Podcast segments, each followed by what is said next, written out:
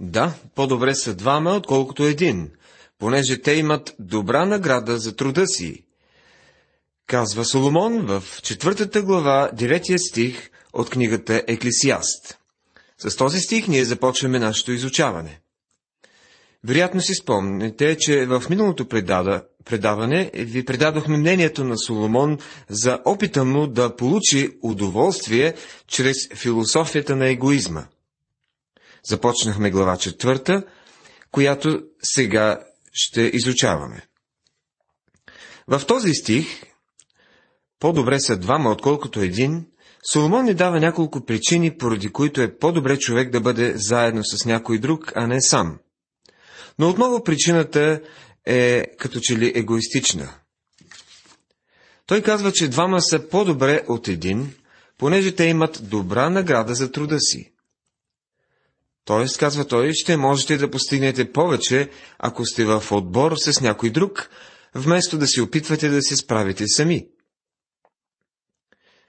Това, разбира се, е валидно във всеки един аспект от живота. Защото ако паднат, единият ще вдигне другара си, но горко на оня, който е сам, когато падне, и няма друг да го дигне. Книгата Еклесиаст, глава 4, стих 10.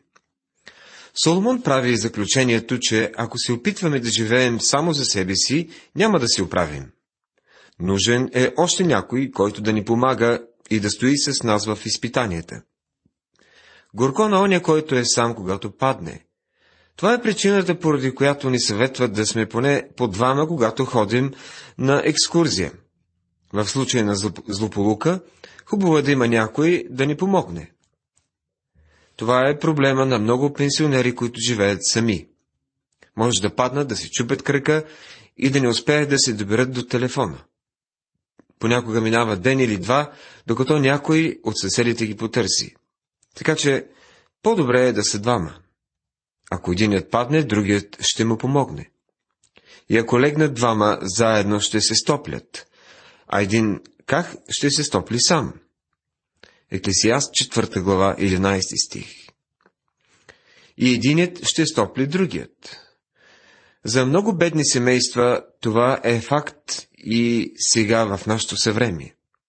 Отоплението е голям проблем и винаги е бил. И ако някой надвие на един, който е сам, двама ще му се опрат. И тройното въже не се къса скоро. Глава 4, стих 12. Ако двама са компания, то трима са цяла дружина, особено ако някой ги нападне.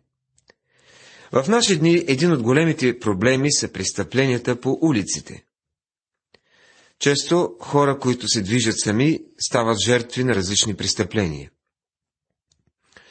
В много столици не е позволено на сама жена да ходи в обществена туалетна. Винаги трябва да са по две и е по-добре да е така. Истинска трагедия е, че живеем в такива времена. Въпреки всички неща, които казват, ние не виждаме законност и ред. Библията ясно учи, че непокаяният човек е с грешна природа. Очевидно е, че цивилизованият в кавички човек не е изгубил своята грешна природа и се нуждае по-скоро от ограничение, отколкото от свобода. Свободата, която имаме днес, е свобода да бъдат нападани хората по улиците, да ги ограбват, свобода да си говорят нецензурни приказки, свобода да се гърми с музика из целия квартал, защото един или двама души искат да я слушат, свобода да се държим както си искаме. Приятелю, свободата не е разрешително. Имаш свободата да размахваш юмрука си, но там, където започва моят нос, там свършва твоята свобода. Струва ни се, че в днешно време ще е необходимо да сменим много от разбиранията си. Егоцентричният човек няма да намери удовлетворение в този живот. Да си сам в работата си може да ти даде време на удовлетворение, но в крайна сметка ще се умориш от това. В крайна сметка и Господ Исус изпрати своите ученици двама по двама. По-добър е беден и мъдър младеж, отколкото стар и безумен цар, който не знае вече да приема съвет. Защото единият излиза из тъмницата, за да царува, а другият и цар да се е родил, става сиромах. Глава 4, стихове 13-14. Соломон беше и двете. И мъдър младеж, и много безумен цар. Ние трябва да се интересуваме какво става в нашето правителство, защото неговите решения засягат нашият начин на живот. Много хора стават бедни, защото политиците са станали богати и охолни. Определено в такива случаи хората имат право да протестират срещу тях. Корупцията се е увеличила много, което прече на истинският бизнес и в резултат на това мнозина обедняват, което се отразява най-вече на пенсионерите. Видях всичките живи, които ходят под слънцето, че бяха с младежа, втория, който стана вместо него. Нямаше край на всичките люде, на всичките, над които е бил той. А идищите подер него не ще се зарадват в него. Наистина, и това е суета и гонене на вятър. Книгата Еклисиаст, глава 4, стихове 15 и 16. Казва се за младежа, който стана втори вместо него. Интересно е да отбележим, че Соломон беше второ дете. Беше второто дете на Вицавее. Той не беше детето, което Давид би избрал да стане следващия цар. Очевидно, Соломон беше забелязал, че след като Исак не беше първо дете и Яков не беше първороден, Бог има начин да избира и вторите по рождение деца. Ако днес се чувстваш, че си втора класа човек, помни, че за Бога си първа класа. Второто, което трябва да отбележим е, че след време нещата изглеждат по-различни от това, което ни се струват в момента – а идищите подир него не ще се зарадват в него, се казва в този стих. Някой като, например, министър-председателя, може да е много популярен през своя мандат. А след време, когато блясъкът започне да избледнява и вече никой не изгражда обществения му имидж и медиите вече не го хвалят, виждаме, че времето на неговото управление не е било чак такова благословение, а по-скоро донесло упадък. Сега преминаваме към глава 5. В тази глава ще видим, че Соломон опитва нещо друго и то може да ни заинтересува. Той се опитва да намери удовлетворение в религията, но не го намира и там. Знаете ли, че религията е погубила повече хора на този свят, отколкото всяко друго нещо? Погледнете какво са направили езическите религии с хората в миналото и какво правят днес. Погледнете в какво положение е, например, Индия. Хората там не са по-глупови от хората в другите части на света. Религията им е тази, която ги е довела в това състояние. Същото е като че ли и за Китай. Езическите религии не са помогнали кой знае колко за подобряване на положението. Мисулманският свят е разделен на различни фракции и е в окаяно състояние. Южна Америка е също толкова богата на природни ресурси, колкото и Северна, и въпреки това повечето хора там са в окаяно положение. Погледнете какво са направили либералният протестантизъм и либералният католицизъм. Когато хората започнаха да се отказват малко по малко от своята вяра в Бога и уважението си към Библията, когато много либерално настроени проповедници застанаха по амвоните на страната, се забелязва един опадък. А у нас църквата е разделена и не посреща крещящите духовни нужди на обществото. Приятелю, ако ти имаш своя религия, Предлагам ти да се освободиш от нея и да я замениш с вяра в Исус Христос. Аз не вярвам, че християнството може да бъде наречено религия. В христи... християнството не са ни завещани никакви ритуали. Замислили сте се върху това? Това е и причината да имаме толкова много църкви с различен вид поклонение в тях. Ако искате, можете да пеете духовни песни, но ако искате, може и да не ги пеете. В християнството никога не ни е оставена някаква форма, която ние трябва да следваме. Защото християнството е следването на една личност. Да си християнин означава, че си се доверил на Христос. Религията, напротив, никога не е била от голяма помощ за човека. И сега Соломон набляга на това, че е търсил удовлетворение в религията. Пази ногата си, когато отиваш в Божия дом, защото да се приближиш да слушаш е по-добро, отколкото да принесеш жертва на безумните, които не знаят, че струват зло. Книгата Еклесиаст, глава 5, стих 1. Посещаването на някои църкви е, за съжаление, губене на време и не е добре да се одобряват либералните възгледи в тази църква. Неправилно е, когато обаче не подкрепим пастор, който се придържа към Божието Слово. А Соломон се опита да бъде религиозен. Той ходеше в храма, но същевременно ни предупреждава.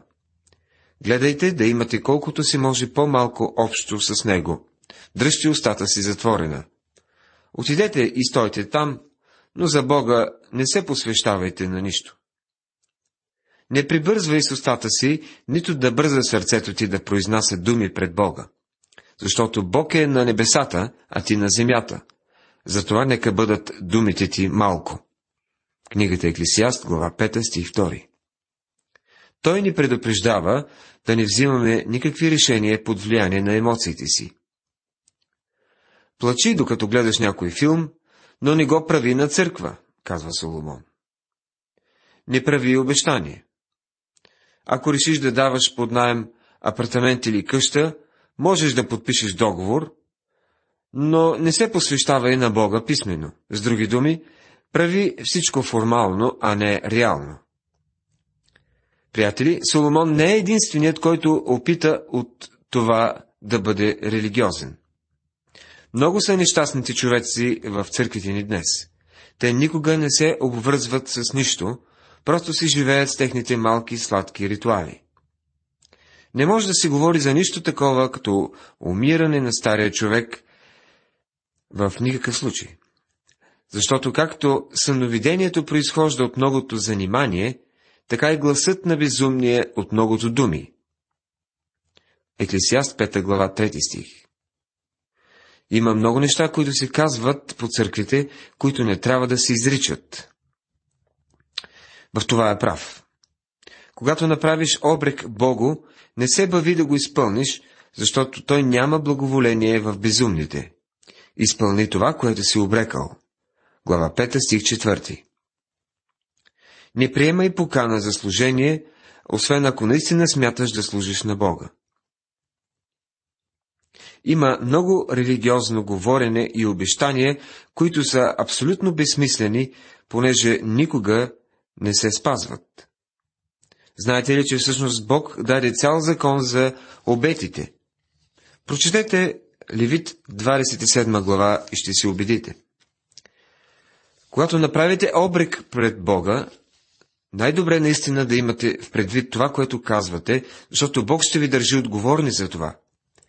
Има много хора, които вече не са в служение, нито са мисионери, и има и много проповедници, които вече не са за тамвона, и много християни, които са отпаднали, защото са обещали нещо на Бога, а не са имали в предвид да го изпълнят. Отношенията с Бога не са някаква религиозна церемония. Те са взаимоотношения с личност, която ви чува и очаква от вас да спазите обещанието си. По-добре да се не обричаш, отколкото да се обречеш и да не изпълниш. Не позволявай на устата си да вкарат в грях плата ти. И не казвай пред Божия служител, че е било по небрежение. Защо да се разгневи Бог на гласа ти и да погуби делото на ръцете ти? Еглисиаст, 5 глава, стихове 5 и 6. След като направим обед пред Бога, не можем да кажем. Съжалявам, това беше грешка. Не трябваше да го казвам. Не го мислих на сериозно. Ние си имаме вземане и даване с един жив Бог. И много хора, изглежда, не го осъзнават. В резултат на това те са отдалечени от Бога. А Той е реален и трябва да бъдем много внимателни в своите взаимоотношения с Него. Защото, макар да изобилват сънища и суети и много думи, ти се бой от Бога. Еклесиаст 5 глава 7 стих В този стих се изброяват сънища, суети и много думи. Това са различни празни работи. Те не могат да заместят едно истинско взаимоотношение с Бога. Много хора казват, имах сън, или имах удивително преживяване. И те поставят ударението, упованието си в тези неща. Мнозина днес използват своите субективни преживявания, за да изпитват чрез тях Божието Слово. А трябва да бъде точно обратното.